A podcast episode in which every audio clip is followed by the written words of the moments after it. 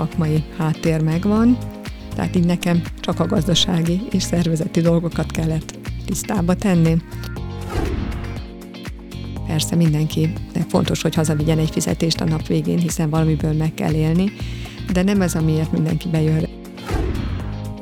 Nagyon sok mindent tudunk automatizálni, ami azt jelenti, hogy hát ugye igen, nem kell plusz embereket fölvenni, hogy működtessék a rendszert. Nálunk az nagyon fontos, hogy egy gyerek ugye hosszú-hosszú évekig része a programnak.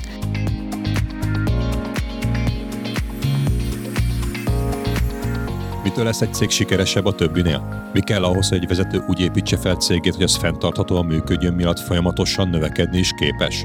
Vagy éppen ahhoz, hogy egy vágyott szint elérését követően a vállalkozás magabiztos lábakon álljon, akár nélküle is? Mit és hogyan kell átgondolni, majd folyamatokba ültetni, hogy egy jól működő cégünk legyen? Milyen hozzáállás és gondolkodásmód vezet el mindenhez? A cégépítőkben célunk, hogy magyar vállalkozói történeteken keresztül bemutassuk nektek, ők honnan, hová jutottak el, Szó lesz mindsetről, praktikákról, necces helyzetekről és felemelkedésekről. Beszélgető társaim betekintést engednek, mit és hogyan építettek fel cégükben, milyen folyamatokat és rendszereket fejlesztenek a mai napig. Na és persze, hogy ezeknek milyen eredménye van a vállalkozásukban. Minden részben eltérő témakör, iparág, cégméret és motiváció szerint hívunk meg vendégeket. Olyanokat, akik mondhatni igazi cégépítők. Maradj velünk, és ismerd meg történetük, inspirálódj, tanulj és fejlődj. Én Egerszegi Krisztián vagyok, a Minicérem cégépítője, és ez itt a Cégépítők Podcast. A Cégépítők Podcastet eléred minden platformon. Hallgasd a kedvenceden, és kövessd be a sorozatot. Találkozzunk a következő adások során is.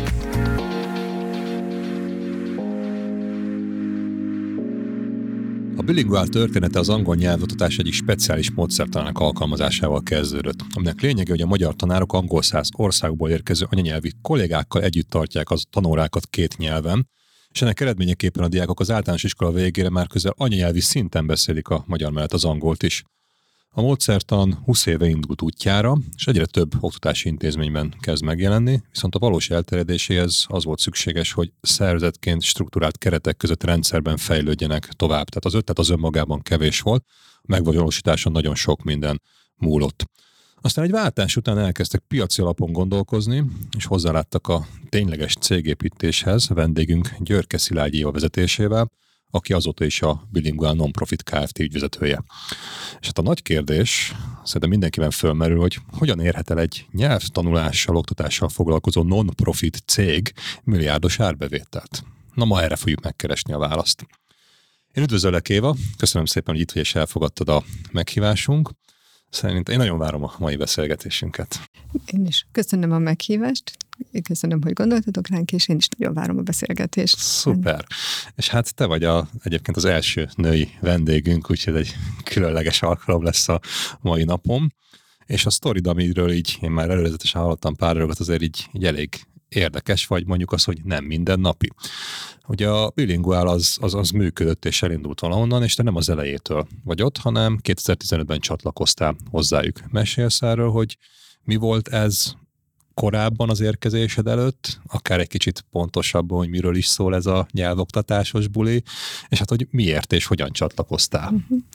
Hát igen, a bilingual kétnyelvű program. Ah, bocsánat, én jól mondtam az előbb ezt a, én csak magyarosan mondtam, hogy szerint bilingual, bilingual, mindegy? Mindegy, lehet Jó, így is, úgy is okay, mondani. Szuper. Szokták mondani bilinguálnak, és mi bilingualnak mondjuk. Én nem vettem részt ebbe az oktatási programba, azért mondom úgy, hogy bilingual. Okay. De úgy is megismerjük. e, igen, azt kevésbé szeretjük, amikor Billinek becézik, de van, aki úgy becézik. Igen. Na, szuper. Tehát a Bilingual Nonprofit Kft.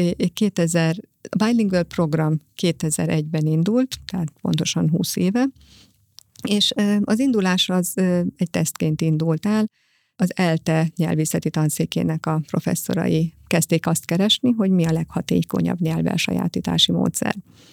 És én tudatosan úgy mondom, hogy nyelvelsajátítás és nem nyelvtanulás és nem nyelvoktatás, mert ez egy óriási különbség a mi programunkban, a szokásos már ismert nyelvtanulási programokhoz képest, hiszen a nyelv elsajátítás az az, ahogy az anyanyelvet is elsajátítjuk. Azt nem úgy tanuljuk, hogy szószedeteket tanulunk és nyelvtani struktúrákat magulunk, hanem ahogy megismeri a gyerek a világot, ugyanúgy ismeri meg hozzá a nyelvi elemeket is. Ez a mi programunknak is a lényege, hogy a gyerekek, ahogy felfedezik a világot maguk körül, ugyanúgy sajátítják el a hozzá szükséges nyelvkincset, a szókincset, a nyelvi struktúrákat, és ezt két nyelven teszik.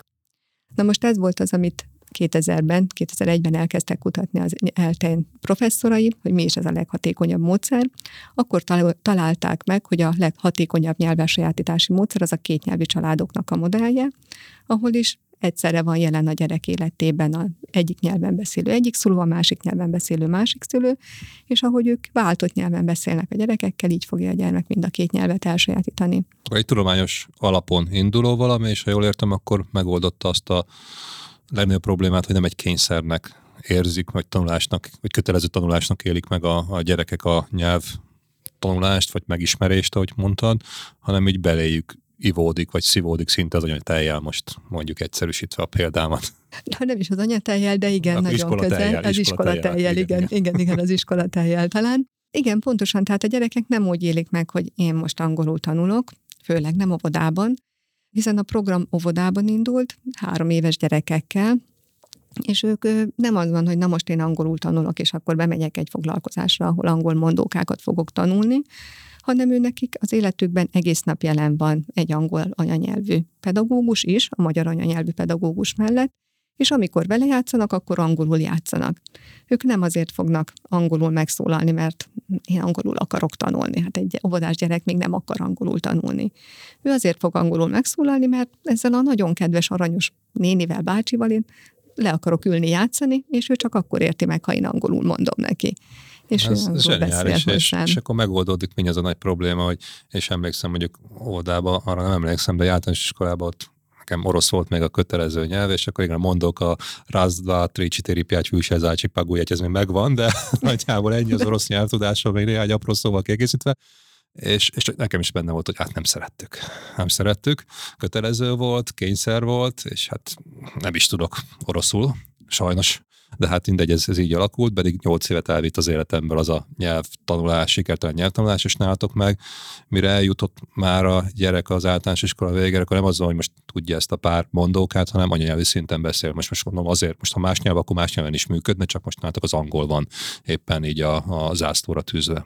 Pont, pontosan, tehát a gyerekek akarnak megszólalni angol nyelven, és ők nem is arra fókuszálnak, hogy én angolul beszélek, én meg akarom ismerni óvodában még játszani szeretnék az autóval, el akarom kérni a kék autót. Én már meg is tanultam, hogy ez a kék, az meg a piros. És Szuper. megtanulják a nyelvet. Amikor elindult ez a program 2001-ben, akkor a gyerekek óvodások voltak, ahogy ők felnőttek és iskolába léptek, akkor lett iskolás a program is. 2004-ben indult el így aztán iskolában, és ahogy a gyerekek, az első csoportnyi gyerek, ahogy nőtt, úgy nőtt velük is a program, tehát, hogy így nőttek fel, és a gyerekek is akkor, ahogy a gyerekek nőttek, a programot is kifejlesztettük hozzá. És az első eredeti kérdésedre válaszul, hogy hogyan nézett ki 2014-ben a program, már addigra az általános iskolát már elvégezte három osztálynyi gyerek, hiszen ez a teszt úgy nézett ki, hogy sikeres volt, tehát a szülők is szívesen csatlakoztak a programhoz.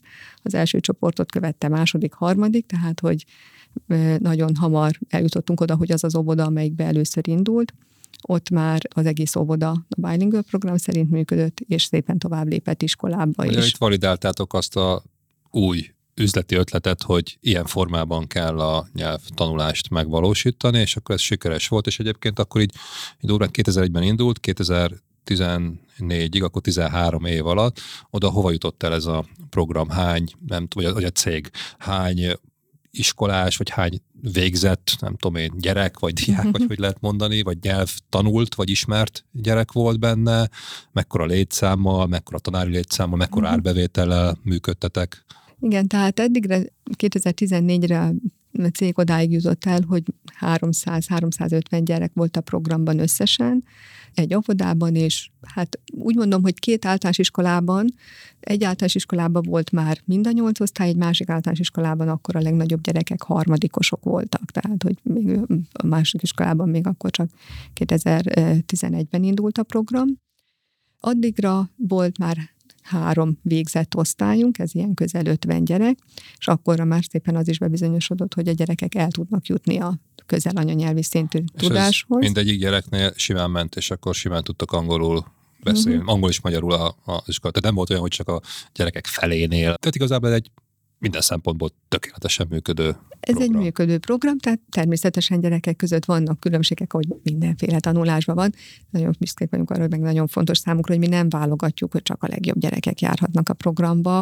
Aki érdekel ez a program, ő csatlakozhat, nem szűrjük, hogy csak az, aki biztos, hogy szuperzseni lesz és atomfizikusra válik belőle. Mindenki csatlakozhat a programhoz és látszott az is, mert addigra láttuk, hogy angol nyelvtudás, mi nagyon fontosnak tartjuk azt is, hogy mérni tudjuk, tehát, hogy nyolcadik osztályos korukra a B2-es szintű nyelvtudáshoz elérnek, hát ez egy viszonyítási alapul, ugye ez az, ami az emelt szintű érettségének a szintje, ez a B2-es nyelvtudás, tehát ez egy erős középfokú, a közép, középfokú nyelvvizsgaszintnek a felső szintje. Ezt a gyerekeknek a 75%-a teljesíti, a többiek is eljutnak a középfokú szintre, csak ők valószínűleg a B1-es szintet tudják még ekkor, és egy-két év múlva tudnak eljutni Azért B2-es ez, szintre. ez szerintem egy nagyszerű eredmény, mert hát most azt lehet hallani, hogy hány diplomát nem adtak át, vagy éppen megint könnyítettek, mert középfokú nyelvvizsga nincs meg ahhoz, hogy egyetemi diplomát kapjon. Nem az, hogy érettség, meg általános iskola, tehát azért. És még azt kérdezem meg, hogy ugye non-profit, tehát hogy bilingual vagy bilingual non-profit Kft.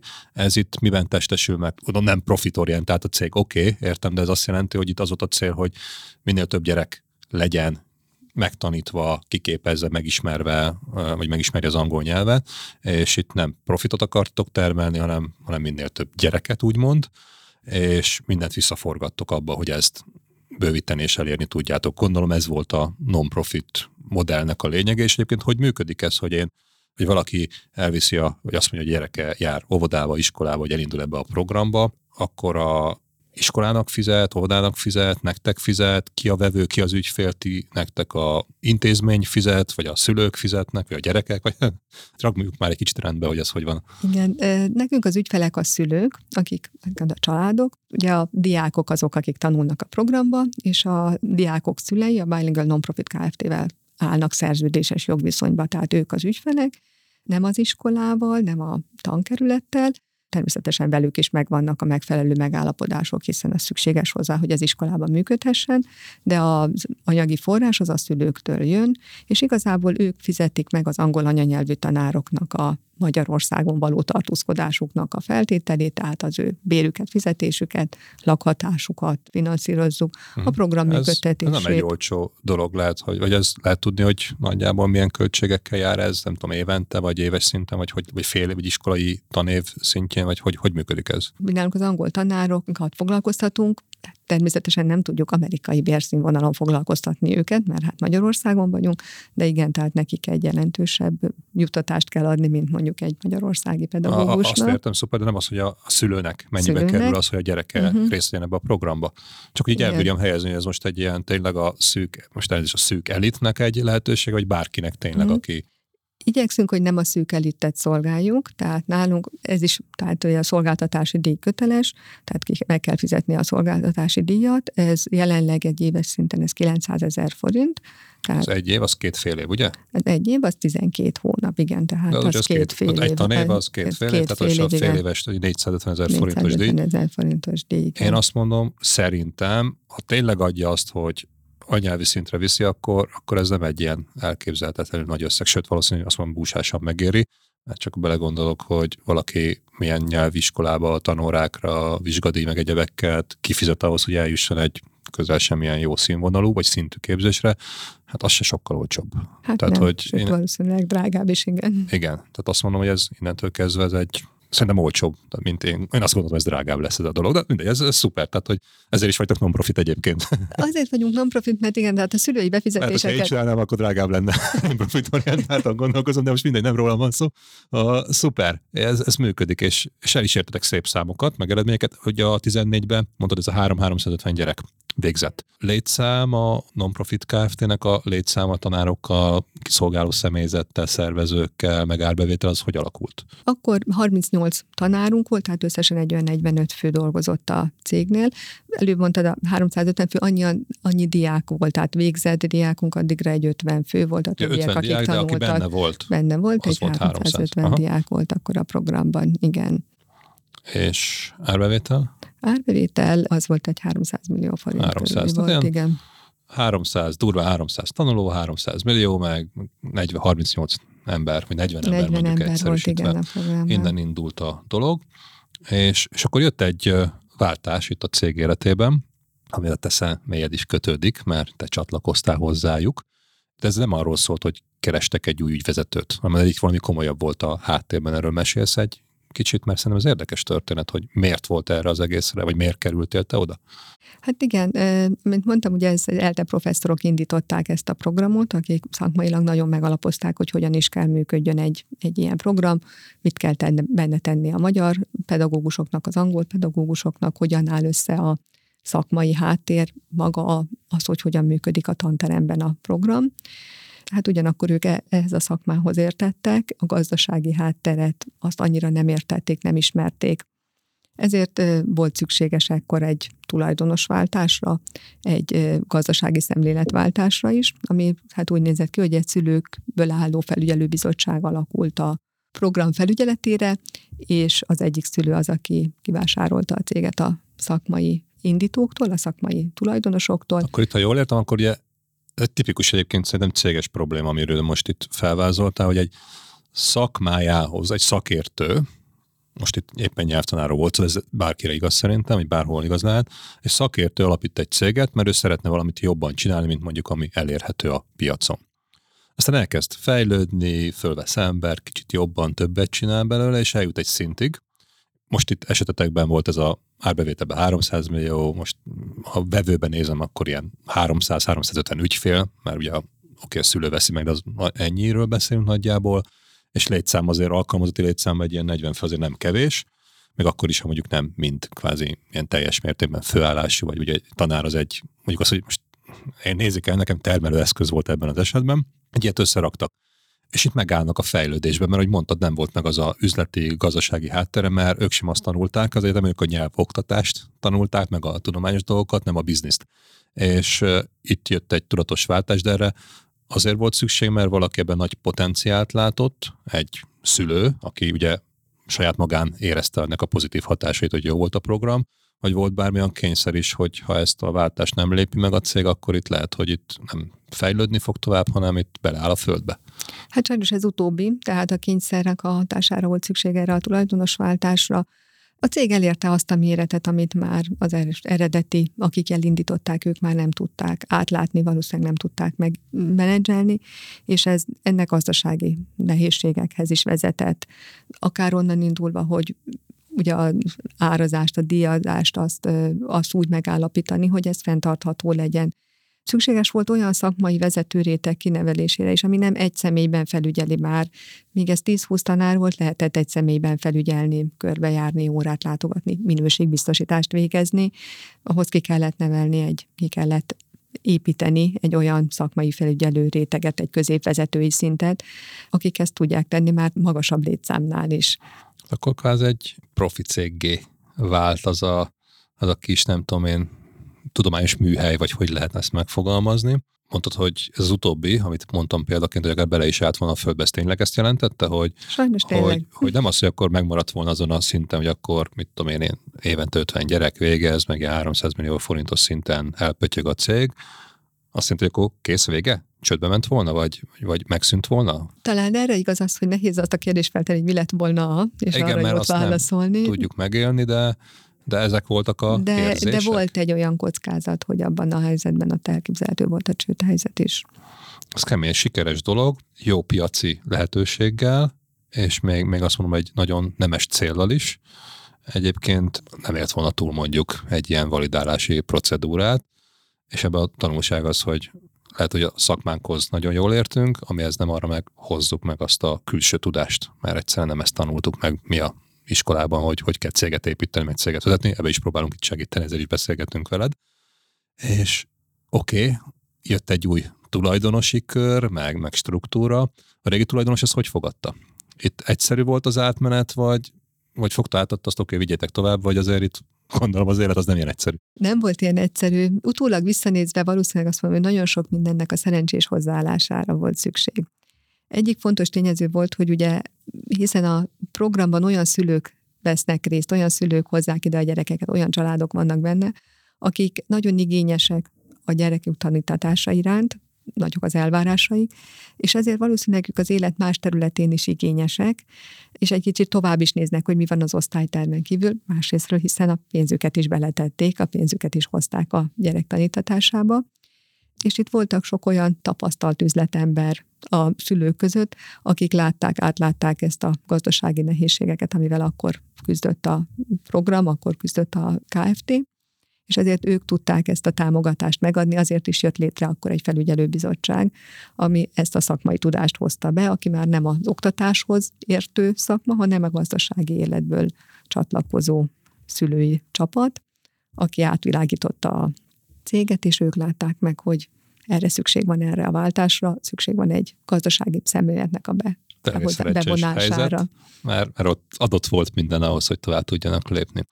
És a régi tulajdonos is felismerte a saját korlátait, és, és nyitott volt arra, hogy átadja, és nem folytatta meg a, úgymond a saját cégét. És akkor jöttél te nagyjából e környékén, ugye, amikor igen, volt a, igen, ez, igen. te is ugyanabban a pillanatban vagy? Én nekem ekkor gyerekeim már a programban tanultak, tehát ebben ja, a szülői rétegben. Te is benne voltál. Valamelyest én is benne voltam.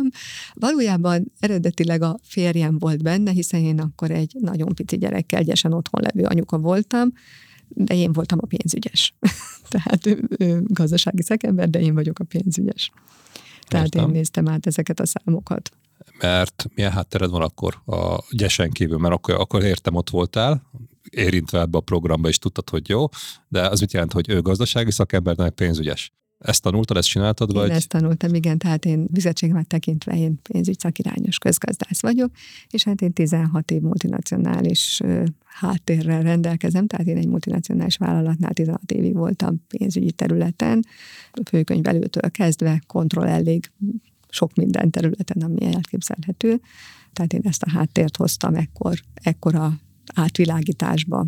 Szuper, akkor magyarul te megtanultad ezt a, az élet megtanította neked. Iskolába is tanultad, de úgy gondolom azért az a 16 évnyi piaci vagy versenyszférai tapasztalat azért az, az sokat adott, és ezzel a tudással felvértezve akkor csatlakoztál, vagy lettél az ügyvezetője a, a Bilinguának 2015-ben. Mekkora váltás volt ez így? Nagyon egy multihoz képest egy, egy non-profit cég, azért úgy tök más szerintem. Nagyon nagy váltás volt, óriási. Hát én egy, mondtam, egy multinacionális cégnél voltam, egy globális cég, tehát hogy eh, ahol sok minden készen volt, teljesen más nagyságrendekkel is működött, és az ember, tehát én is mondjuk, mint pénzügyes, egy viszonylag kis területért voltam felelős, azért ellenben mondjuk kilenc országra vonatkoztatva.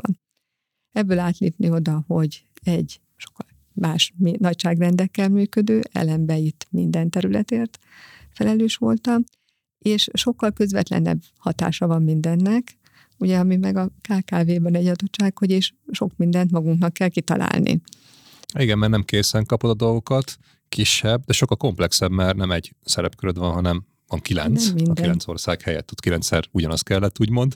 Itt meg azért sok minden más kellett csinálni.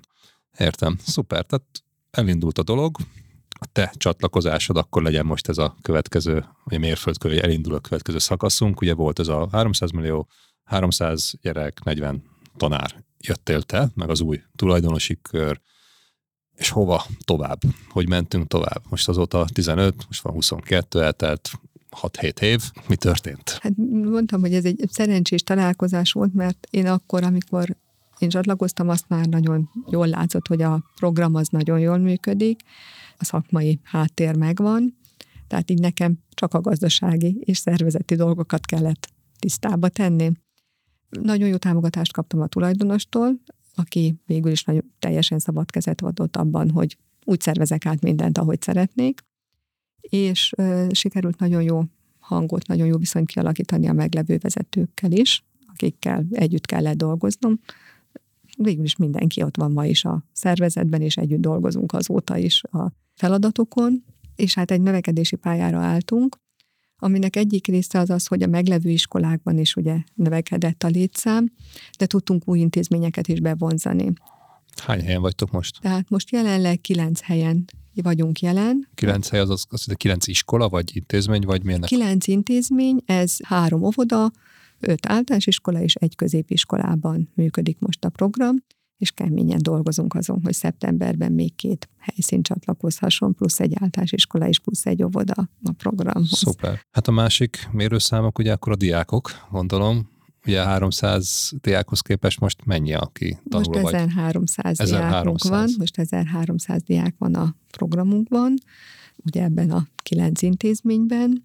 Tanárok? Tanárok pedig 85 angol anyanyelvű pedagógussal és dolgozunk. És összlétszám, ugye még gondolom? számunk pedig 105 fő, tehát 105. 100 éppen meghaladja, igen. Tehát 40-ből 105, 300-ból 1300, és árbevétel az hogy alakul? Árbevétel pedig milliárdos nagyságrendű lesz az idén, tehát a lezárt évben 800 millió volt a az előző, és akkor előző most jön a, mi ugye most a, a, mi, a pénzügyi a évünk az ugye a 2021 júliustól 22 júniusig tart a pénzügyi év, és a lezárt pénzügyi évünk az pedig a 20 június, júliustól 20, 21 júniusig tart. Akkor nektek még nincs vége, nekünk akkor most nincsen, nyáron. Nekünk most az év közepén vagyunk ebben, igen. Értem. Szuper. Tehát igen, akkor, ha így nézed, akkor de árbevétel is 300-ról, most 800, de ha ideális nézzük, akkor mit tudom, 1 milliárd, hát több mint háromszoros mindenben a, az eredmény, amit elértetek itt az alatt a durán hat év alatt. Az szép eredmény.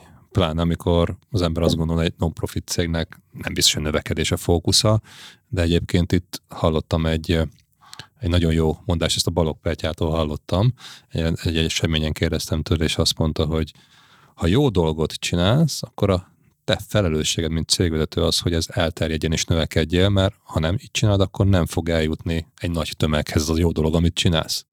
És az, az nem csak azt jelenti, hogy te elbuktál, hanem az, az egész társadalomra van egy negatív, káros hatás, hogy a jó dolog nem jutott el oda.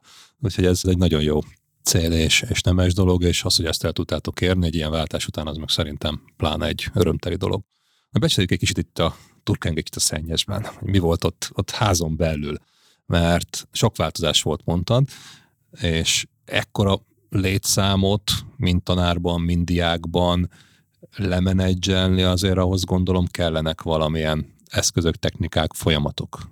Amikor csatlakoztál a céghez, akkor mi volt ott házon belül? Mit kellett használtak? Milyen folyamatok voltak? Mit, mit, mivel kellett megküzdened, mondjuk inkább uh-huh. így? A kérdés nagyon jó, mert hogy mivel indultunk, mivel kezdtünk, hát szívesen mondanám, hogy Excel táblával, de sokszor inkább papíron és tollal volt bármiféle tervezés pénzügyi kimutatások szépen PDF-ben érkeztek a könyvelőtől, tehát hogy még az Excel táblá előtti fázisban voltunk. Úgyhogy ez egy nagyon érdekes kihívás volt. Valószínűleg pontosan ez az, amit hozott az, hogy a szakmában, az oktatási szakmában nagyon megalapozott volt a vezetés, és nagyon sokan támogatták a szakmai vezetést és a cég vezetését, de aki, aki támogatta ők sokszor ugye hobbiból, részidőben, esténként utolsó perceket rá fordítva.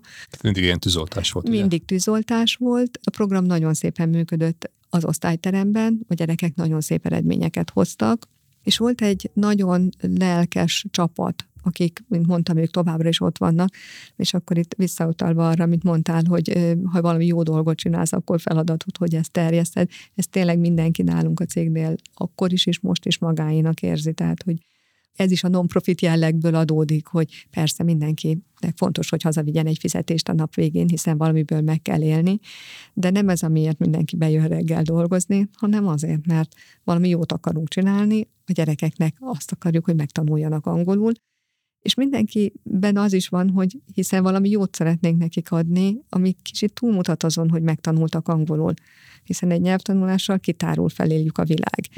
Ők akkor már teljesen más, hogy tudnak kilépni a világba, más, hogy tudnak. Mondhatjuk azt, hogy ez a lelkesedés, ez vitte előre a céget, kőkorszaki eszközökkel támogatva. Ez pontosan így volt, a lelkesedés vitte előre a céget, Eszközök nem voltak, mondhatjuk hát a kockás papír. A kockás papír volt, már egy pár Excel tábla, zömében kockás papír volt, voltak még pénzügyi kimutatások Word dokumentumban vezetve is. Értem. És akkor ebből mi volt a következő mhm. lépés? Uh-huh. Hát a következő lépés volt, ami azért az elsőnek természetesen jut, az az Excel tábla, ami már előrelépést jelentett, de hát azért még ez mindig csak az Excel tábla, aminek megvannak a limitációi, nagyon sok mindent tud. És akkor abba gondolom nem csak a pénzügyi kimutatásokat csináltatok most már Word meg PDF helyett, vagy papír helyett Excelbe, hanem akkor a tanárok, a diákokat, ügyfeleket, folyamatokat is Excelbe próbáltátok valahogy tologatni?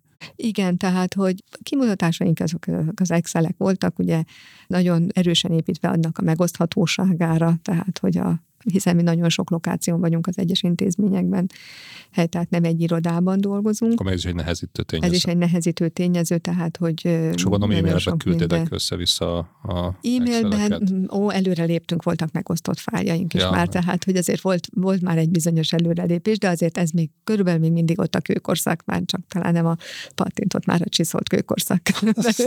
Fejlődés az, az mindig jól jön, igen, de itt nem álltatok meg. Ez mennyire volt a növekedés gátja, vagy a, vagy a működésnek a gátja, ez a csiszolt vagy pattintott kőkorszaki eszköz? A növekedésnek én azt gondolom, hogy két szintjén is. Az egyik az az, hogy hát bizony így nagyon sok mindent kézzel csináltunk, tehát rengeteg időnk, energiánk ment el arra, hogy hát ezeket a papírokat egyikből másikba átvezessük, akár az információt, telefonszámokat keresgéljünk, a szülőkhöz, akiket fel kellett hívni, vagy netán összevezessük a diák adatbázist azzal a, a számlázós adatbázissal, tehát hogy rengeteg idő ment el vele, én azt gondolom, hogy nagyon sok lehetőséget azért nem tudtunk kihasználni, mert bizonyos dolgokat nem láttunk át. Meg nem volt rá idő? Mert hát idő sem volt. Monoton, utálatos munkákkal töltötték el a kollégák az időt. Idő nem volt, amit meg lehetett volna persze úgy oldani, hogy plusz-plusz embereket behozunk, mert hát az is egy megoldás, hogy nagyon sok. Ja, de meg kell, hogy legyen de, fedezete.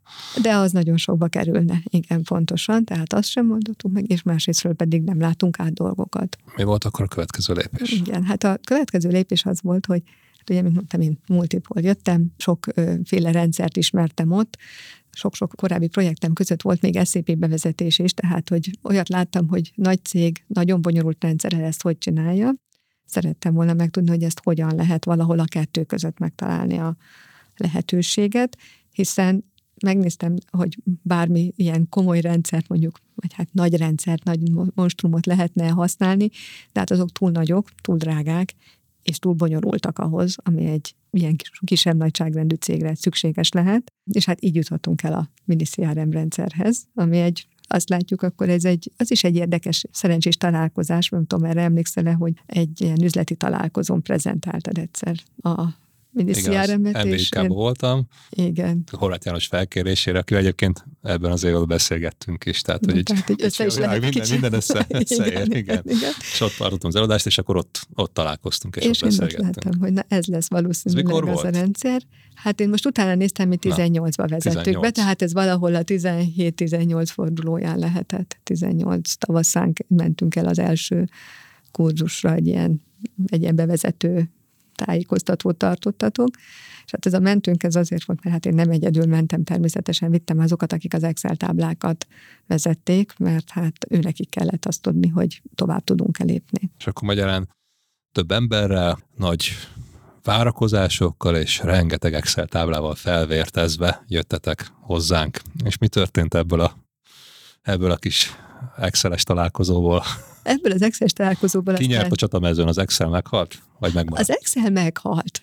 Nem halt meg az Excel önmagába. Az Excel, Excel kimutatások bevonultak szépen a CRM adatbázisba, és hát ugye akik az Exceleket használták, ők nem szerettek volna ekkor még nagyon váltani. Szerencsére van egy kollégám, Szabó a kollégám, aki lelkes abban, ő a pénzügyesünk, aki lelkes abban, hogy amikor nekem kreatív ötleteim támadnak, akkor ő mindig ráugrik, és meg, igyekszik megnézni, hogy hogy lehet megoldani. Természetesen sokan vannak olyanok nálunk is, biztos minden szervezetben, hogy az biztos nem működik nekünk, minden speciális, minden máshogy működik, nálunk semmit nem lehet, ami sablonos, azt megvalósítani. És igen, akkor... sokszor hallom ezt. Igen, és ha megnézzük, azért visszamegyünk, azért mindig meg lehet találni a, a standardeket, meg a, meg a sablonokat. Igen, pontosan. És hát ez volt az a jó pár hónapig tartott a Valentin nál a CRMS csapatban ő vele dolgoztunk hosszú-hosszú hónapokon át, hogy hogy lehet megvalósítani mégis ezt, ami nagyon speciális dolgainkat tényleg be lehet vinni a Szuper, ezúton is üdvözlők Valentin. Egyébként ő most már azóta upgrade és most már a mobil fejlesztésünkön dolgozik, igen. de azóta is ott van velünk, úgyhogy köszönjük neki ezúton is a igen. új meg a régi szép emlékeket. Igen, igen, igen.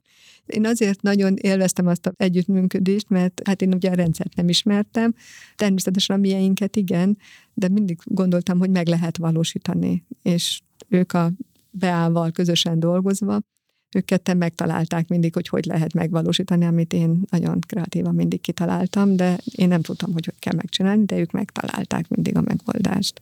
Ez egy fontos dolog, hogy te tud látni vezetői szemben, üzleti szemben, hogy mit kell megcsinálni, milyen folyamatot, milyen funkciót, nem is a funkciót, milyen folyamatot, meg milyen igényeid vannak, meg elvárásaid vannak, és erre, ha ezt találkozik egy olyan kollégával, aki kvázi CRM felelős nálad, és ugye megfelelő támogatással mondjuk a CRM szolgáltatójuk a mi oldalunkról, akkor ők, ők összerakják azt, amit te megálmodsz. Vagy ezt egy kicsit hangolnak rajta, módosítanak, de realitások talajára helyezik, és utána az elkezd működni. Ez pontosan így is történt nálunk is, hogy ezt, amit kitaláltam, ők megmondták az egyik oldalról, hogy miért nem lehet az egyik oldalról, a másik oldalról, hogy miért nem lehet a másik oldalról, és kiderült, hogy mégis lehet, hogyha mind a ketten leülnek és megbeszélik, és Na ez a legszebb az egész, és nagyon sok projekt el szokott vérezni, és itt azt mondom, ez a rugalmas sem az, hogy közös sen gondolkodva találják meg azt, hogy mert önmagában két dolog nem jó, de összerakod őket, akkor meg valami zseniálisan jó dolog születik. És olyan esetekben ez egy, ez egy működő mini rendszer a Bilingualnál. És akkor arról mesélj, hogy milyen folyamatok vannak benne, mert most így elkezd az ember így gondolkozni, oké, okay, nyelvoktatás, non-profit, majd egy milliárdot csinálnak belőle, meg hogy oké, okay, majd a végén tud mindenki angolul, meg vannak tanárok, akik tartanak ilyen órákat, foglalkozásokat, mi ebben a nehézség, vagy hogy kell ezt csinálni? Tehát, hogy ez úgy nem egy olyan, nem nincs mindenki, én sem vagyok tisztában, hogy milyen folyamatok, meg mik vannak a háttérben. Mesélj már pár dolgot, hogy mi az, amit ti bevezetettek a rendszerben, és a rendszer támogatásával tudtatok mm-hmm. előrelépni. Tehát mi először az ügyfél nyilvántartást vezettük be, vagy vittük be a minisztiárembe. Az is volt a cél, hogy azt tegyük átláthatóbbá, az ügyfél nyilvántartást, illetve az ügyfelekkel való kommunikációt. Mi nagyon használjuk azt a funkciót, amikor csoportosan tudunk ugye üzeneteket küldeni egy választott csoportnak, és leszűrhetjük, hogy milyen csoportnak küldjük azokat az üzeneteket. Akkor 18-ban, amikor elkezdtük a rendszert működtetni, akkor ez volt a legfontosabb, hogy a diák adatbázist, tehát a diákokat, a szülőket, akik ugye a kapcsolattartók nálunk így a, a rendszerben a, a szülők az egyes gyerekhez kapcsolódóan, őket, és az ő mindenféle adatukat, elérhetőségüket, e-mail címüket. És akkor azt is bevisztük ilyenkor, hogy a gyerek ugye melyik osztályban van, mondjuk milyen táborba jelentkezik, az egy következő modul, amit elkezdtünk bevezetni. És most még annyi, egyébként meg nem is egy ilyen totál standard dologról beszélünk, mert itt ugye egy kettős ügyfeled van, mert van egy szülő, meg van egy gyerek. És az egyik fizet érte, a másik részt vesz, és mind a kettőnek vannak elvárásai, és még itt lehetnek ilyen bonyolít, hogy egy családban több gyerek van, meg hogy egy gyereknek több szülője van, mert mondjuk nehogy Isten elváltak, tehát hogy nem egy olyan, hogy ügyfelem a ABC Kft azt viszontlátás. Tehát egy sokkal komplexebb dolgot tudtatok akkor leírni és megvalósítani a rendszerben. Pontosan. Testvérek, féltestvérek, családi viszonyok is tudnak bonyolultak Hú. lenni, tehát igen, igen, Na, igen. és aztán nem a biznisz a, a, a, a, kemény, meg a céges, de nem, azért itt a, egyszerűen tűnik, hogy egy gyerek elmegy nyelvet tanul, nem? És akkor kiderül, hogy és ha a féltestvér és a mostó és a másik testvér, és akkor... és a kapcsolattartó, igen, tehát, hogy vannak ilyen, ilyen kis színes részek is benne, illetve hát nálunk az nagyon fontos, hogy egy gyerek ugye hosszú-hosszú évekig része a programnak. Nem Tehát, egyszer hogy vesz egy nem egyszer nyalókát mondjuk, hanem, hanem nem tudom én, nyolc éven keresztül folyamatosan, és minden fél évben kvázi vesz, és ugye azt a minőséget azt ezen az időszakon keresztül folyamatosan fel is kell tartani, mert ha egyszer nem lesz akkor simán kieshet a ügyfelek közül. Egyrésztről fontos, igen, tehát, hogy ő, ő megfelelő minőséget kapjon, illetve tehát a, nagyon sok olyan plusz dolog érheti őt a karrierje során az iskolában, táborban vesz részt, klub foglalkozáson vesz részt. Van nekünk egy olvasóprogramunk, amikor angol nyelvű könyveket olvasnak a gyerekek. Melyik könyvet olvassa ő éppen, az nála van, nincs nála, tehát például is ezt is nyilván tartsuk a rendszerbe. Igen, igen, hogy milyen program, és visszahozta Há, azt most... a könyvet. Nálunk van egyébként a HR folyamat egy olyan, hogy a céges könyvtárból, hogyha valaki nagy Isten nem a cégtől, akkor visszaadta a céges könyvet. De az, hogy melyik könyvet kinél van és olvassa, meg elolvasta, egyszer mi is megpróbálkoztunk ezzel, aztán nem vezettük be, hogy a céges könyvtárbe vigyük a rendszerbe, de akkor ti ezt megcsináltátok. Hát az, na, zseniális. Hát öröm, öröm hogy a ötletek nem- megvalósulnak. És Mert ha nem hozza vissza a könyvet, akkor azt rajta számon kell kérni, hogy hol van a könyv, hogy a következő gyerek is olvashassa. Mert hát ugye mi fél évente olvasunk egy-egy könyvet a gyerekekkel. Szuper, szóval van ügyfél, Van Folyamat. igen. és van könyvmenedzsment modul, akkor most már ezt tudjuk. Igazából, igen, tehát van ügyfélfolyamat, van ugye az ügyfelekhez kapcsolódó ilyen egyéb események, rendezvények, mint ugye a táborok, klubfoglalkozások. Vannak olyan rendezvények, amit mi események címszó alatt tartunk nyilván a rendszerben, amikor családi napot tartunk, oda is jelentkezniük kell mondjuk a részvétellel, tehát azt is nyilván tartjuk benne. És egy külön, ugye mi szó használom, egy külön termék ott a, külön a modulban van, igen. vannak diákok, és akkor utána van egy rendezvények, események, Események. igen. amiben nem csak egy típusú, hanem sokféle típusú esemény tudtok nyilvántartani. Klub, ilyen rendezvény, családi nap, stb. És akkor mi van még? Hát ugye a beiratkozási folyamatot követjük le, ami az ügyfélszerzési folyamat, csak annak ugye külön modulban él végig a gyerek, hogy először a beiratkozásba belép, mint érdeklődő, aztán átlép egy szerződéskötéses modulba, ahol szerződést köt, ahol annak vannak a részletei, és azután tud ő belépni, mint aktív a diákadatbázisba. Ezt mi külön termékbe, külön modulban És ez nagyon Kezeljük. fontos, amit most elmondtál, hogy ezt is sokszor hallottam, hogy mi egyediek vagyunk, mi mások vagyunk, nálunk nincs ügyfélszerzési folyamat, minek nekem CRM, és akkor itt beiratkozási folyamat, és elmondtad, hogy igazából ugyanaz van a háttérben, csak mások a szóhasználat, máshogy fogod, és itt igazából az a lényeg, hogy a folyamatot ismert fel, hogy milyen lépéseken keresztül, és fordítsd le magadra, és onnantól kezdve egy non-profit cégnél, egy nyelvoktatásnál beiratkozási folyamatra pont ugyanaz, mint egy profitorientált cégnél a, nem tudom, ügyfélszerzési folyamat. És ugyanúgy leírtátok, és ugyanúgy x vagy több ember foglalkozik ezzel, megvannak a lépések, meg a feladatok, meg gondolom, hogy is be kell gyűjteni információ, dokumentumokat, időpontokat egyeztetni. Sőt, hát egy beiratkozási folyamat sokszor egy egész évig tartó kapcsolattartást eredményez, hiszen nagy, mondjuk a szülő elkezd érdeklődni, a, egy, egy alapos szülő sokszor akár két évre előre elkezd óvodát, iskolát keresni a gyereknek. Ja, mert ez nem olyan, hogy holnap megvettem, hát ez nem olyan, szeptemberben indul az év, ugye? És elindul akkor- az év, és akkor jelentkezik, hogy őt érdekli ez a program, mi őt akkor hívjuk sok-sok eseményre, jöjjön el erre a Ja, de akkor nem az van, hogy akkor engem érdekel, el. és akkor októberben már csatlakozik is. Nem, akkor következő évben tud csatlakozni. Csatlakozik mondjuk áprilisban a beiratkozáskor, de lehet, hogy ő most érdeklődik, de mondjuk már egy harmadikos gyermeke van, akit áthoz másik iskolából, akkor őt egy speciális folyamaton kell lekezelni. Tehát, hogy ő ugyanúgy... ilyen, ilyen folyamatotok van? Most, hogy Uha, belegondolsz. megfogtál. De akkor csak az ügyfélszerzés folyamat, ha most elmondtad beiratkozási folyamat. Igen. Az sem egy folyamat. Hát a beiratkozás van ugye, amikor standard módon iratkozik be kis csoportos ovissal az oviba, vagy első osztályos gyerekkel a iskolába, vagy mondjuk ugye a középiskolába beiratkozhat 5-be, 9 tehát ugye az is egy ilyen speciális módszer, amikor ő középiskolába iratkozik, és van az a folyamat, amikor évközi beiratkozónak nevezzük, ami nem feltétlenül évközi, mert lehet, hogy ő is szeptemberbe kezdi, de nem első osztályba jön, hanem, hanem felsőbb osztályba, vagy mondjuk középső csoportba jön át az óvodából. Magyarán a lényeg az ebből, a tanulság ebből az, hogy egyszerűnek tűnik a dolog, de még lehet, hogy a ti értékesítési folyamatotok meg komplexebb is, mint egy, egy normál cég, mert nincs, nem kell ilyenekre figyelni, hogy de, oké, hogy elkezd, meg ő szeretne, de én se is akarunk neki adni valamit, de majd csak jövő szeptember 1 tud kezdeni, mert ugye iskolai tanévhez kell Iskolai tanévhez alkalmazkodni. Úgyhogy Hát ezekre is figyeltek ezekre. felvételiznie A... is kell. Neki Ja, felvételiznie is kell, hogyha valaki mondjuk egy harmadik, negyedikbe jön át, akkor neki mondjuk, ha ő külföldről jött, akkor az iskola is felvételizteti, mi is Ez meg még szebb, mert ez meg felvételiztetjük. kvázi úgy fordítanám hogy még akarok venni, de ahhoz nekem meg kell meg felelni. kell bizonyítanom, hogy én vehetek tőletek. Ez, ez most nagyon sarkosan De- fogalmaztál, de Oké, igen, de, igen. de igen, tehát egy felvételi vizsgát kell tenni a gyereknek, hogy tud-e megfelelő szinten angolul gondolom, mert, mert ez a, az alapja, nem? Egyrésztről az angol nyelvet is mérjük, ugye azt nem is mondom én felvételi vizsgának, felvételi van, amikor kilencedikbe jön, aki már középiskolába. Aki általános iskolában így évközbeni átiratkozó, ő neki egyrésztről a magyar oktatási rendszer feltételeinek is meg kell felelni, ha ő külföldről érkezik. Mondjuk egy valaki hazajön Mert más Dániából. tanulnak Dániában, mint Magyarországon. Mondjuk Aha. akkor ő neki, ha onnan hazajön, akkor neki a magyar rendszerbe is kell, hát nem is felvételi, de, de egy ilyen osztályozó felmérést végezni, hogy hanyadik osztályosnak felel meg.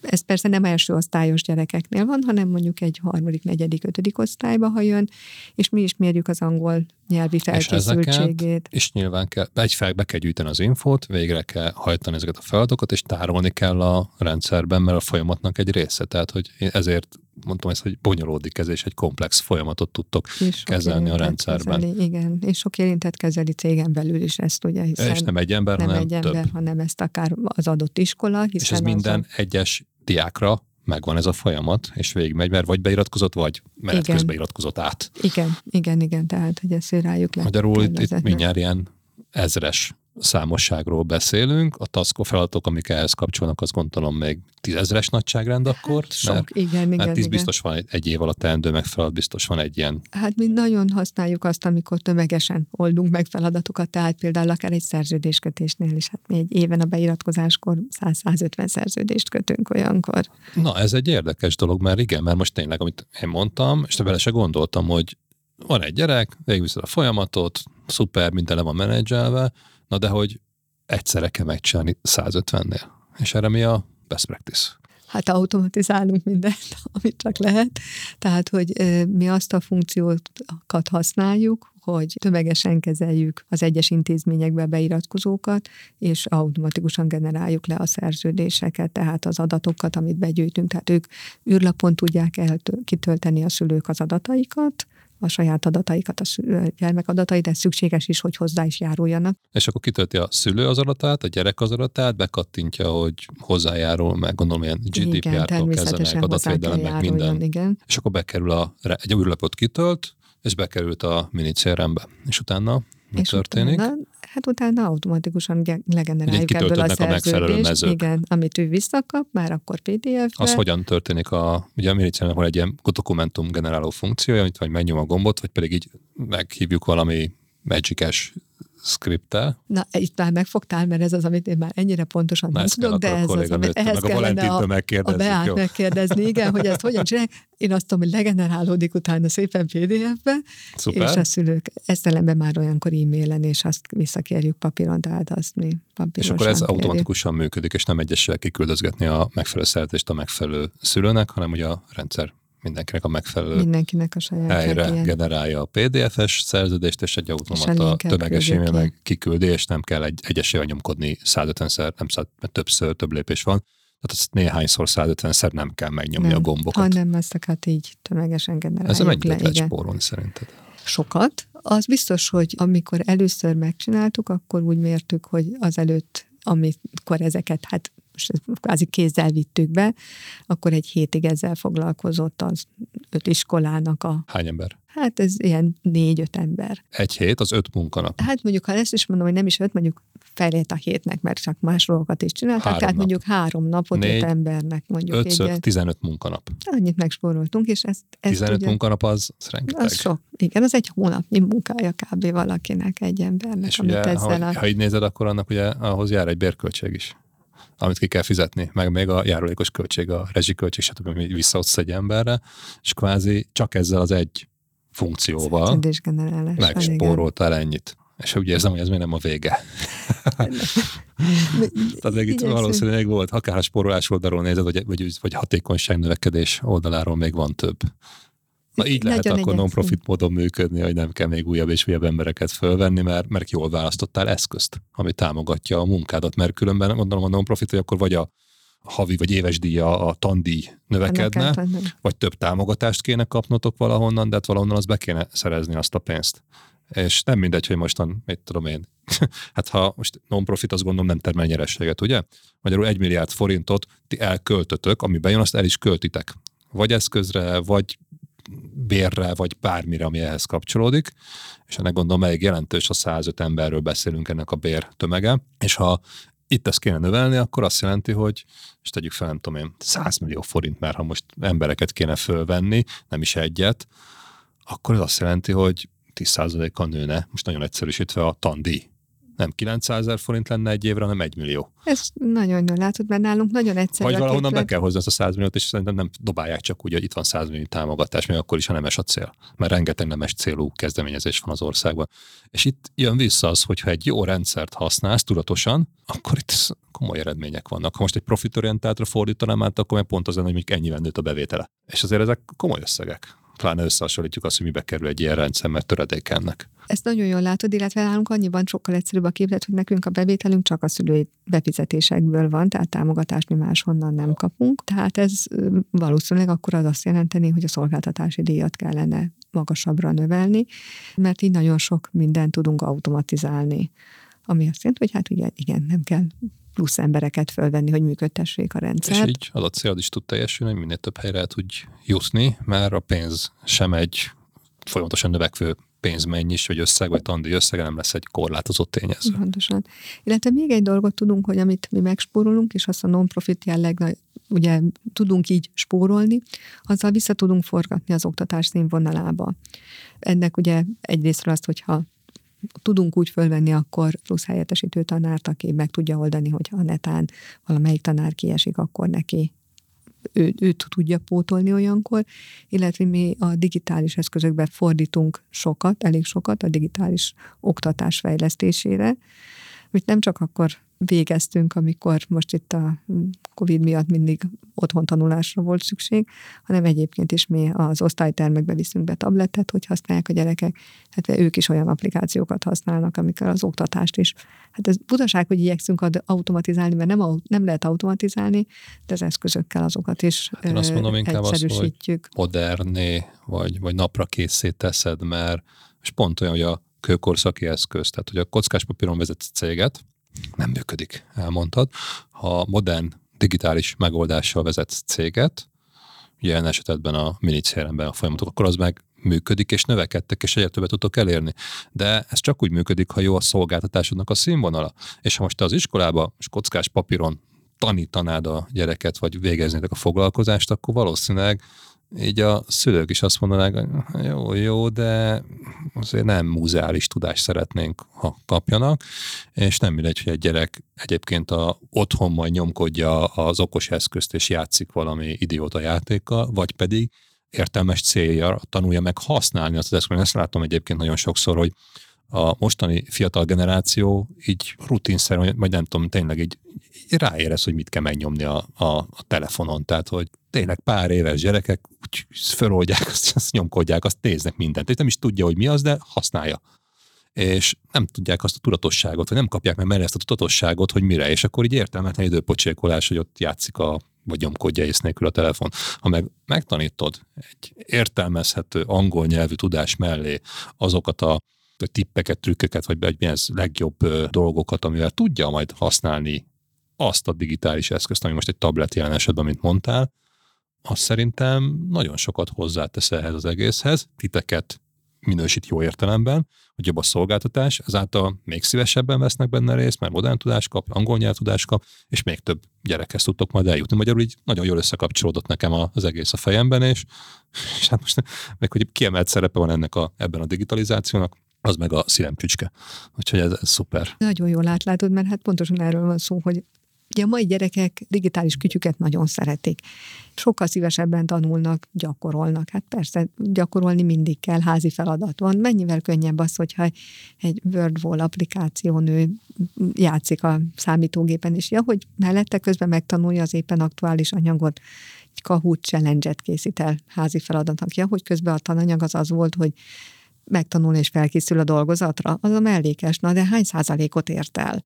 Olvasó programot úgy indítjuk el, hogy második osztálytól a gyerekek egy programon olvasnak, nekik való kis olvasmányokat, rövid kis novellákat angolul. A gyerek meg azt mondja, hogy ja igen, igen, csinálom a raszkicet, mert akkor tudok a űrhajomhoz hátteret vásárolni. Nem ám. És, és most azon kezdek gondolkozni, hogy hogy lehetne bevinni majd a CRM használt oktatását is a már óvodai. Az a következő, az a következő lépés majd. Jaj, szuper, na ez, ez nagyon jó.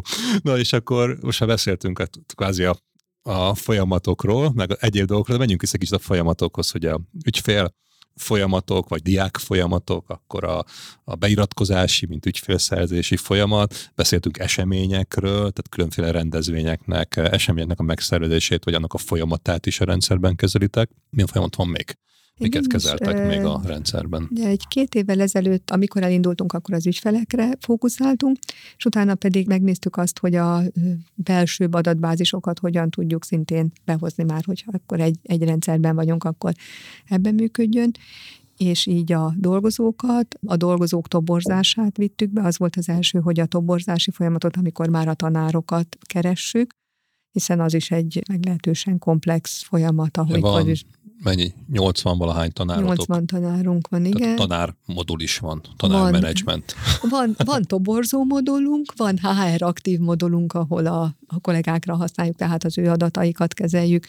Ugye ők is, amikor megérkeznek. Akik intézik a céges ügyeket, a tanár az, aki meg kvázi oktatásokat hajt végre. És ők is alkalmazottak, tehát ők ugye, hogy ők, ők is alkalmazottak. 100, mindenki 105 alkalmazott. 105 alkalmazott, amiből 85 az anyanyelvi pedagógus. Az nem semmi, mert nem tudom, én tipikusan azt tudom látni, hogy akkor egyéni vállalkozóként számlázgat a tanár, meg ilyesmi, de nem. Azt, hogy száz ők alkalmazottak nálunk, alkalmazottak, alkalmazottak eltartani, és, és gratulálok, ez, ez külön egy szép eredmény szerintem. Köszönöm tehát, hogy szépen. Nem semmi.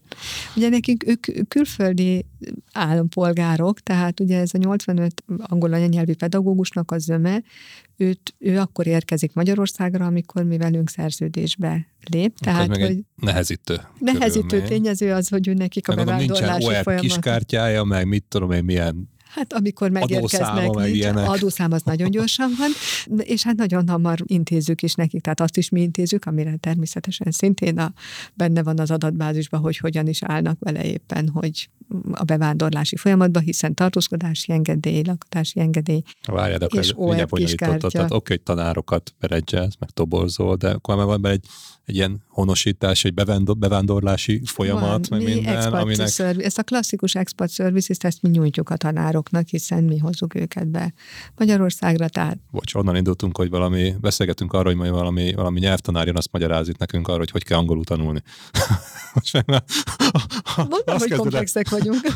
most, de most már, nem, nem komplex, már annál is még science fiction szinte, tehát hogy oké, okay, nyelv, és akkor most már arról beszélünk, hogy bevándorlási modul, meg honosítási modul, meg hogy szerzel adószámot egy most először idejött amerikai állampolgárnak, akit főállásba bejelentesz a cégednek. Tehát az, csak ez a, én, nekem van tapasztalatom hogy külföldi ember, nem magyar állampolgárságú ember dolgozik, mert nálunk is van ilyen, meg volt is ilyen, és azért az a volt procedúra, amik lett magyar lakcíme, meg, meg oké, egy adószámot azt mondod, könnyen van, persze, mert a csomó mindent digitalizáltak abban is, de azért ez komoly egy procedúra, és nem is kevésbe kerül, amit hozzá kell tenni, mert költséges. Mindenféle illetéket megcsinálni, fizetni, papírokat, mi fizettünk valami honosító ügynökségnek, aki ezt megcsinálta még nekünk.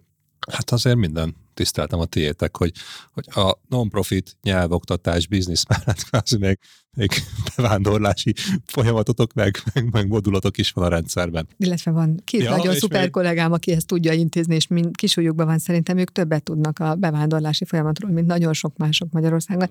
Hát még, hogy ez hogyan alakul a Covid időszakban, és éppen melyik Na, héten, hogyan lehet bejönni igen. Magyarországra, ja, igen, és akkor, hogy lehet hogyan lehet nem? hazamenni mondjuk egy nyáron nyaralni, és meglátogatni a családot annak, aki utána jöjjön is vissza. Na, hát, hát nem, bocs, hogy azt gondoltam, hogy ez a HR, meg személyzeti, meg toborzási folyamat, nálunk is van egy, hogy az milyen szuper, de hát tized ilyen komplex, mint, mint nálatok, mert, mert ilyen bevándorlás meg, hogy hogyan lehet utazni, és ezt mind ott, abban a folyamatban, a mini CRM-ben, ebben a megfelelő Ebben modulban tartjátok igen. nyilván, megkezelitek, és a két kolléga mert egyébként, ha most belegondolunk, hogy 80 tanár, gondolom abban is vannak azért cserék, tehát hogy nem fix 80 tanár van, hanem... 30%-uk cserélődik Na, évente. Akkor, 30 évente. Tehát akkor évente, az már igen. hirtelen, most ha néhány évről beszélünk, akkor több százas, tehát néhány száz tanáról beszélünk, hozzá az összes folyamatot végigvinni, az összes teendőt, az már megint egy ilyen ezres nagyságrendű tevékenységről beszélünk, tehát hogy itt nem kis számok vannak. Pedig egyszer, és ez egy, bocs, ez egy, egy ilyen alalfolyamat volt mert így most mire kiszedtem belőle, hogy tanárok, őket toborozzuk, és egyébként van egy ilyen alfolyamat, hogy csak így elintézte, hogy és bevándorlást is elintézzük. az magában egy ilyen ekkora komplex dolog, és neked fel se tűnik, és egyébként ez a jó, hogy így benne van a véletekben, hogy ezért tudtok működni, meg hatékonyan eredményt érni, mert, mert így gondolkoztok. És ez, ezt most akár is nézed, hogy non-profit vagy profit, na ez az cégépítő mentalitás, amit én keresek és imádok és szeretek, és, és köszönöm, hogy vagytok nekünk, mint ügyfél, mert ez, ez, ez tényleg impozáns nagyon. Na és akkor mi van még a bevándorlási folyamaton túl? De igen, tehát van HR folyamat, tehát hogy igen, a toborzáson is van a HR nyilvántartás, tanár. és ugye a tanárok, és amit még hozzájuk kapcsolódik, amit már említettem, és lát, tudom, hogy tetszett neked ez a lakás nyilvántartásunk, hiszen a mi kollégáinknak mi lakásokat is biztosítunk, hiszen ők hozzánk jönnek, tehát aki nagyon sok angol anyanyelvi pedagógusunknak mi biztosítjuk a lakhatást is, így bérlünk 30-nál több lakást, amit ők mint szolgálati lakásban tudnak elhelyezkedni, és is a adatbázisukat a CRM-be tartjuk nyilván. Van egy lakásmenedzsment modul Van egy lakásmodulunk. Melyik tanár, melyik lakásban lakik, gondolom. Ez Kivel? Mert ugye ketten ja, laknak ketten, egy lakásban, igen. De ez még, ez még csak megint csak a, a, az ilyen basic alapszín, és gondolom ugyanúgy ott tudod, hogy az mennyibe kerül az a lakás, meg milyen kivel kell szerződni, ki a tulajdonosa, mikor kell megújítani, mikor kell, nem tudom én, ott karbantartást csinálni, mikor döglött be a hűtő. Mikor romlott a... el a kazán, és kellett és a kazánszerelőt És azt mind, mind ebbe a vezetitek, vagy ezzel kezelitek? Igyekszünk, ezen még finomítani kell, de igen, tehát itt is van egy olyan célunk, hogy erre űrlapot tudjunk a tanároknak adni, hogy ott jelentsék, hogyha valamit úgy vesznek észre, hogy javítani kell, hogy ne, ne az utolsó ponton ja, igen, mert ők nem tudnak magyarul, ugye? Ők nem tudnak magyarul. Hát de Magyarországon laknak egy magyar igen. embertől jó esetben bére. De mit te is egy, egy bérelt lakásban, de hogy az, aki jön, az a villanyszerelő vagy vízszerelő, az nem fog angolul tudni valami jó eséllyel. Az nem. És innentől kezdve nem is tudja intézni azt, hogy elmagyarázza, hogy most mit kéne megjavítani, és ezért kell az, hát hogy egy folyamat legyen. kell neki, igen. Hogy... Nektek bejelenti, és ti meg lemenedzselitek azt, hogy akkor legyen ott a, mit tudom a víz megszerelve, úgyhogy ez jó legyen. Pontosan, hogy legyen ott víz, a kazán megszerelve, és igen, hogy, hogy ott legyen Mi valami. egyébként ezzel nagyon egyetértek, ez nagyon kell, és ez a belső kvázi back-office jellegű folyamatoknak a rendszerbevitele is egy óriási előrépés tud lenni. Mi is bevezettük egyébként a, egy belső ügyfélszolgáltat, amit a mi kollégáink vehetnek igénybe, mert pont azért, mert amikor az irodavezetőt, vagy a pénzügyes, vagy valakit kerestek, és akkor e-mailben, telefonon, személyesen így úgy mindig így elkallottak, hogy valaki nem került sorra, és mindig voltak így, így problémák. És amikor bevezettük azt, hogy egyszerűsítettünk a dolgon, hogy központi e-mail címet csináltunk Office-ra, magyar-román, meg a HR magyar-román, és arra az e-mailre kell beírni a panaszát. Ha egy adóigazolás kell neki, vagy valami extra szabadságot, hogy bedöglött a notebookja, egerrel kell neki egy szék az irodába, vagy haza szeretné vinni, mert fáj a derek a home office tök mindegy, azt mind oda küldik be, és onnantól kezdve nincs olyan, hogy akkor elkallódott. Nem, ez egy olyan transzparens folyamat, ami végig lehet követni, és úgy gondolom, hogy nem csak az ügyfelek felé kell minőségi szolgáltatást adni, hanem a belső ügyfelek, akik meg a kollégáink, akik nálunk dolgoznak, akik egyébként hozzájárulnak, hogy jobb minőségű legyen a szolgáltatásod, felük is kell biztosítani azt a jó minőségű színvonal vagy színvonalas szolgáltatást, és ez meg ezt teszi lehetővé. És egyébként az volt, hogy a back nem lehet, így hallotta az ember, mindig ezt mondták. Nem. Szeretik a kollégák nekik segíti a működésüket, mert rájöttek, hogy ez ettől jobb lesz, könnyebb lesz, átláthatóbb lesz, és akkor nem kell majd magyarázkodni, hogy de azért nem mert meg, hogy ő elfelejtette. Tudod, ezek ilyen kellemetlen beszélgetések, és ezt, ezt is ki tudja húzni ezt a tüskét az egészből, a, ha van egy jó folyamatod a rendszerben. Na szuper, hát ez akkor, akkor örülök, hogy, hogy nagyon hasonlóan tudunk gondolkozni. Hát ez, hogy ezeket mi űrlapon vezessük, ezt még ránk várat, tehát ez az, ami ott van még feladatban, de is van központi e-mail címünk hrkukacbilingual.hu, az ugye a belső kommunikációra, de még ez nem űrlapon működik, és ez az, amit majd szeretnénk még így űrlaposítani. majd, mint hogy, mi. Örülök neki. Hogy onnan jöjjön, mert nálunk azért különlegesen fontosak így az, a kollégák, a tanárok.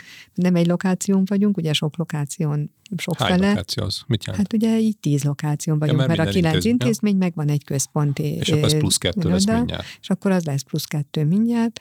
És a tanárok meg 30 valahány lokáción Ők vannak meg vannak a, a lakásokban, lakás. igen, de ők nem biztos, hogy Magyarországon olyan könnyen tájékozódnak, tehát akár egy nem tudom én... Eseménymodulba gondolom szerveztek nekik eseményeket, nem? Vagy azt nem, nem szervezzük azt az eseménymodulba, azt még szerencsére azt még akkor nem rendszerbe szervezzük, amiket mondjuk egy karácsonyi partit, azt még nem szervezzük még az eseménymodulba, majd erre lesz jó a projekt management modul, amit meg most kezdünk el Aha, szuper. Szóval akkor megvannak a diákok, megvannak a tanárok, megvannak a, a HR folyamat, a toborzási folyamatok. Ugye még mondtál egy olyan dolgot, hogy a kommunikáció az egy nagyon kulcs tényező, ami, mert ugye egy éven keresztül is tart, és gondolom itt a diákkal, tanárral, szülővel kell kommunikálni. És azt is a rendszer intézet. Nem azon, hogy a rendszerbe kapsz egy feladatot, hogy beszélj az XY-nak a az anyjával, mert valami van, hanem a rendszerből ugyanúgy kimennek sablonok alapján a megfelelő e-mailek, ugye szerződés is azt mondtad, hogy automatikusan generálódik is megy ki e-mailben,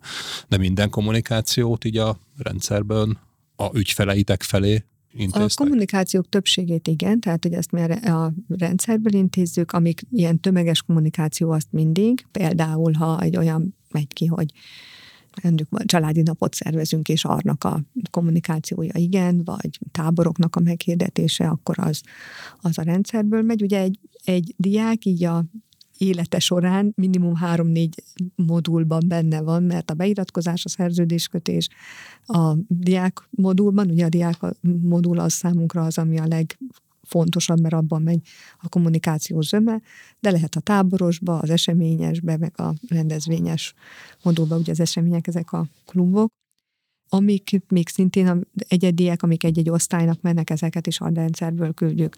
Ami nem innen megy, azok, amikor a tanárok a diákokkal közvetlenül kommunikálnak.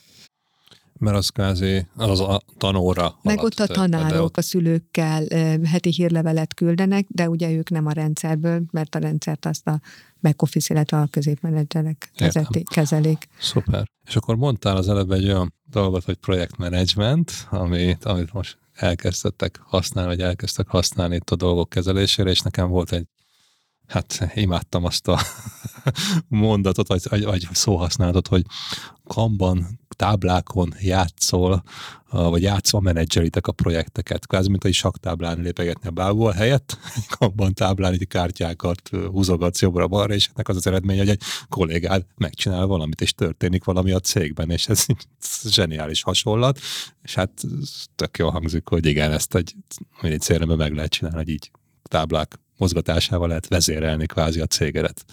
Igen, igen, igen, tehát ugye ezt most kezdtünk el játszani ezzel a projektmenedzsment modullal, tehát hogy még az, ezt egy, hát januárban indítottuk el egyáltalán, hogy megnézzük, és ezt most még kifejezetten csak a back office használja, de hát ugye tervezzük, Viszont ez is hogy... fontos dolog, hogy már most van eredménye, mert most egy-két, egy-két hónap alatt, vagy egy hónap alatt már arról tudsz beszámolni, hogy, hogy nem csak egy ilyen értelmetlen játékot folytatsz, hanem úgy értelmes eredményeket adó játékot folytatsz a kamban táblákon a Ez cégedben. Pontosan és nem az, hogy ettől félni kell, hogy majd hú, akkor mi lesz, meg nem tudjuk mi az a kamban, meg projektmenedzsment, hanem már az első hónap erő végére lett eredménye. Igen, tehát, hogy egyébként erre most van egy nagyon jó példám, mert most hétvégén fogunk egy ilyen image filmet forgatni, ami ez klasszikus belső folyamat, hiszen nagyon sok szervezést igényel, hogy... És nem ügyfélhez kötődik egyébként. Tehát, Igen, hogy tehát, hogy itt nagyon valami. sok belső feladat van, ügyfélhez ott kötődik, hogy természetesen a diákok is szereplői lesznek ennek. Oké, okay, de nem úgy, igen, nem úgy konkrét egy ügyfélhez kötődő egy projekt, igen, hogy valamit igen, megvalósíts, hanem úgy általánosan az összes ügyfelethez kötődik, tehát igen, de, magyar igen, inkább igen. a cégethez kötődik. Ez ha? a cégek, és nagyon sok back feladat van benne, hogy ott legyen az eszköz, ott legyen az étkezés, és a meghívók kerüljenek időben, és ez az, amire most a kollega felépített egy nagyon jó kis projektet, és itt, itt játsszuk azt, és itt volt az, amikor már jaj, de jó, ezt át lehet húzni a kézhez, és akkor ha átírom, hogy elkészült, akkor át is szalad a kész státuszba, a kanban táblába, és hát itt, itt erre mondtam azt, hogy olyan tényleg, mint hogyha játszanánk, mint egy saktáblán, vagy, vagy mint a gyerekek a számítógépes stratégiai játékban, amikor a csatában húzgálják jobbra-balra a hadsereget, hát és egy Na, hasonló. Nem is tudtam, hogy a Méri cél akkor a játékszoftver piacán is Játékszoftver piacán is bőven lehet. Igen, valószínűleg kell hozzá az, ha, vagyis mondjam, hogy valaki ezt, ezt játsza, és ne a stratégiai játékot. Oké, okay, de itt most szerintem az árulja el rólad, hogy én látlak, hogy itt beszélünk, hogy nem egy ilyen nem tudom, ilyen, ilyen elkeseredett cégvezetővel beszélek, akit a napi gondok itt húznak, nyúznak, és már elege van az egészből, és hagyjon engem mindenki békén, hanem egy, szereted, amit csinálsz, mert tényleg egy nemes jó cél, és és, és jól is csinálod, tehát hogy nem az van, hogy ó, már megint szívok a napi ízétűzoltással, mint mondjuk hat évvel ezelőtt, vagy hét évvel ezelőtt, hanem, hanem tényleg egy olyan dolgot raktatok össze, ami, ami játszik könnyedséggel lehet menedzselni és vezetni, meg irányítani a céget. Ja, 105 emberrel. Tehát, hogy én azt mondom, hogy azért az is egy olyan szint, amit meg kell ugrani, mert, mert az, hogy 5-10 emberrel, 15-tel, még így valaki akár így érzésből elvezet valamit, az meg úgy működhet. De annál följebben, olyan nem magasabb szinten ez már egyszerűen zseninek, meg ilyen szuper képességembernek kellene, aki ezt jól csinálja. Vannak ilyenek persze, de kevesen. És amikor tényleg ilyen 25, meg 50, meg 70 fölött ezek azok a szintek, amiket lehet hallani, léped át, akkor egyszerűen olyan dolgok jönnek elő, amire soha nem gondolták korábban, ha nem volt ilyen tapasztalatod. És semmi köze a bizniszhez, amiből élsz, meg ami, amit kell csinálni, hanem az mindenféle olyan emberi dolog előjön, ami extra időt, energiát, munkát, feszültséget szülhet, és ezt így egy jó rendszer megoldja neked, akkor, akkor, akkor, akkor nekem az, azt mondom, ezért érdemes csinálni ezt az egészet, hogy, hogy tényleg olyan cégvezetőket hagyjunk, vagy cégépítőket hagyjunk így a világnak, akik szeretik, meg élvezik ezt használni, és, és itt a mentalitás, meg a gondolkodásmód szerintem a legfontosabb, ami meg bennetek megvan. Hát igen, de hát lehetne úgy is csinálni, hogy az ember minden nap, na most nyög, és hú, de fáj a világ, mert van, aki biztos, van, akinek biztos működik úgy, csak úgy szerintem nem érdemes, mert akkor miért csinálod, hogyha olyat csinálsz, amitől fáj és nyögsz tőle. Ebbe egyetértünk. Én is azt hatom mondani, hogy... Semmi értelme. Ha valami nem jó, meg akkor ne csináld, de az csak nyögés lesz. Meg akkor biztos lehet jobban csinálni, tehát, hogy akkor meg kell nézni, hogy mi az, amit, amit máshogy kell csinálni, hogy élvezd és jól érezd magad, és hát já, nem játék, mert persze hát komoly dolgokat csinálunk, de mégis találjuk meg benne, hogy mi az, amit szeretünk. Ez a játszik könnyedség, talán ez a dolog, játszik könnyedséget csinálod, és élvezed, amit csinálsz. És, és innentől kezdve lubickolsz benne, és sikereket halmozol, és nem izé lesz sírva a kinkes erős kínok között éled meg a napi igen. munkádat. Mondjuk másrészt nekem nagyon nagy szerencsém, hogy nagyon szuper a csapat, aki hasonlóan áll hozzá, hogy ez, ez egy nagyon jó dolog, ez, de mert hát hiszünk benne.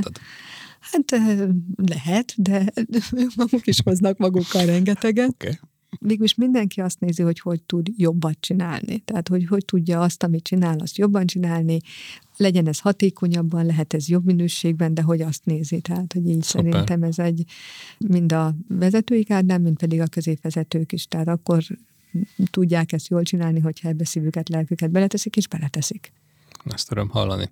És majd a vezetőket megemlítetted, hogy nem csak te vagy vezető, hanem többen is vannak vezetők a cégben még, még egy dologról beszéljünk szerintem, hogy mondtad, hogy teljesítmények, mérése, riportolás, belső minőségbiztosít, hogy jól végezzétek, azt is csináljátok, és mintha amikor előzetesen beszélgetünk, akkor azt mondtad, hogy ezt mint a piaci alapon csináljátok. Tehát, hogy non-profit a cég, de azt, hogy az a szolgáltatás, amit csináltok, ott az ott nincs, nincs pardon, tehát ott nem lehet hibázni. Hiába vagytok non-profit és az egy, egy kicsit ilyen dolog, hogy belül piaci alapon, vagy piaci szemlélettel is gondolkoztok, miközben non-profit cég, ez, ez hogy van? Meg, meg miket mértek? Meg hogyan? De nálunk a non-profit jelleg az ténylegesen azt jelenti, hogy a tulajdonos nem vesz ki profitot, nem a profit növelése a cél, hanem kvázi minden befizetés, minden bevételt mi arra fordítunk, hogy egy minőségi szolgáltatást biztosítsunk.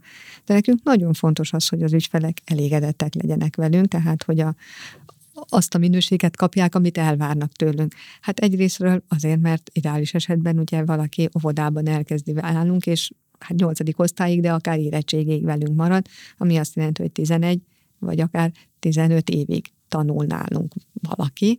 Ez egy nagyon hosszú távú elköteleződés, és ez csak akkor fog működni, ha ő elégedett vele. Tehát, hogyha azt kapja, amiért ő fizetett. Abból a szempontból nagyon érzékeny piacon működünk, hogy a visszajelzést, tehát egyrészt nagyon fontos a gyerekeknek az oktatása, mindenkinek saját gyermekének az oktatása, az egy nagyon fontos dolog. Ez nem olyan, hogy jaj, vettem egy pár cipőt, hogyha elszakadt, akkor maximum veszek egy másikat nem, tehát hogy ennek ott helyben nagyon jónak kell lenni. Tehát mi ezért az ügyfél elégedettséget mi minden éven mérjük egy elég komoly kérdőívvel, tehát egy, egy elég komoly ügyfél elégedettségi felmérést végzünk minden év tavaszán, amikor is arról kérdezzük meg az összes ügyfelünket, hogy azt kapták-e az adott évben, azt kapták-e a saját tanáraiktól, amit ők vártak. Értékelnek minket, visszajelzést adnak, szóban is értékelhetnek, meg hát természetesen így értékelnek minket, és ezt mi nagyon fontosnak vesszük abban is, hogy egyrésztről ezt itt igyekszünk tanulni abban, hogy hogyan tudjuk fejleszteni a programot, másrésztről pedig a pedagógusoknak az értékelésében is, tehát a mi tanáraink értékelésében is ez megjelenik, amit ők visszajeleznek. És ha valaki nem jó, akkor itt jön a piaci alapú szemlélet, hogyha valaki nem jól végzi, nem jó minőségben, akkor ő nem fogja folytatni, mint a tanár mondjuk. A, vagy gondolom erre is megvan a folyamat, hogy Hát ugye, hogy, hogy lehet ezen javítani, javítani de rajta. Oké, okay, akkor itt, most sarkítottam megint elnézést kérek, érted? Tehát, hogy kis türelmetlen voltam, hogy nem várjuk ki azt a három folyamatot, amiből, de, de szuper egyébként, és ez a jó, hogy nem úgy gondolkozol sokszor, mint én, hanem ez megvan, és igen, megjavítjátok, és akkor utána meg, és ez azért, hogy piaci alapon működik, nem az, hogy a non-profit, akkor kitizgat, nem szóval jó, a rossz minőség is elfogadható, de nem, és ez ami a, a kulcs. És azt szerintem megint fejben dölt el mert én láttam rossz példát is már non-profit működésre, amikor azt mondták, hogy hát ez non-profit csináljuk, hogy nem számít semmi, bármit lehet, nincsenek követelmények, de ez nem jó hozzáállás. És hát meg, meg a követelmények ott vannak, mert non-profit, de, de egyéni befizetésekből, tehát ez nem bármiféle nagy kalapból való támogatásból valósul meg, hanem Igen, és az ez valószínűleg nem kap elég publicitást így, hogy ez pontosan mit jelent, mert igazából ez azt jelenti, hogy egy olyan elkötelezettséget a cég tulajdonos és leginkább a tulajdonos részéről, hogy pont úgy, hogy akár még jobban csinálja a cégét, mint egy profitorientált, csak ő lemond arról a profitról, és gondolom ezzel ideje is, meg, meg egyéb munkája is van neki, nem csak az, hogy most oké, okay, most nem kérek belőle nyereséget, mert azért a magasztos célért, nem egy célért, ami ott van előtte, azért hajlandó azt mondani, mert szerintem ezt simán lehetne profitorientáltan csinálni, amit ti csináltok, biztos vagyok benne, de ő hajlandó erről lemondani, mert neki többet ér az a nem tudom, erkölcsi nyereség, amit kap ettől. És ezek, ezek nagyon szép dolgok, és, és amikor üzleti gondolkodás társul hozzá, akkor meg, akkor meg egy bődületes nagyot lehet vele csinálni, és, és komoly sikereket elérni, úgyhogy ez azért külön örülök, hogy ebben is mi is így részesei vagyunk ennek. Szuper. Hát még egy dolgot hadd kérdezzek, most már vége felé a beszélgetésünknek. Van egy ö, olyan klasszikus kérdésem most már itt, hogy tudsz velünk megosztani valami olyan egy extra dolgot, ami nektek segít, tehát amit csináltok, amit titeket megkülönböztet, és egyébként ez a többi KKV cégvezetőnek, és egy jó tip lehet, hogy nekik is segíthet, hogy ők is egy baromi jó cégépítési folyamatba kezdhessenek, vagy, vagy igazi cégépítőkké váljanak. Tudsz ilyenben segíteni, ami nektek bejött? Hmm, ez egy nagyon jó kérdés. Hát én azt gondolom, hogy ami nekünk bejön az az, hogy merjük az újat kipróbálni, ez egyrésztről akár az is, hogy a szakmailag, tehát hogy amit bele a program épül, az is egy újdonság, és merjünk újítani, merjük az új dolgokat kipróbálni. De igaz ez a rendszerekben való gondolkodásra is, tehát abban is, ahogy a struktúrák felállnak, hogy ne féljünk az újat elkezdeni, és ez az egyik. A másik talán az, hogy is bízunk a csapatban, hogy ezt az újdonságot meg fogja tudni lépni. Nem kell félni tőle, mert eh, ha egy jó csapat van, akkor ők bármi, ami újdonság jön, bármi, ami lehet, hogy elsőre furcsán hangzik, lehet, hogy elsőre túl merész lépésnek tűnik, mert kicsik vagyunk, meg tudjuk ugrani, megvan a tapasztalatunk, meg fogja tudni ugrani. Mi szerintem számos ilyen beszélgetésen túl vagyunk, és én nekem, ami ilyenkor sokszor végigvitt rajta, az az, hogy de próbáld ezt ki, mert hogyha látod, ezt automatizáljuk, ezt egyszerűsítjük, ezt odaadjuk a gépnek, akkor nem neked kell az idődet tölteni azzal, amit nem szeretsz, ami sokszor manuális, repetatív, sokszor kell megcsinálni, ezt mind odaadjuk a gépnek, és marad időnk arra, hogy azzal játszunk, azzal töltsük az időnket, amit pedig szívesen csinálunk.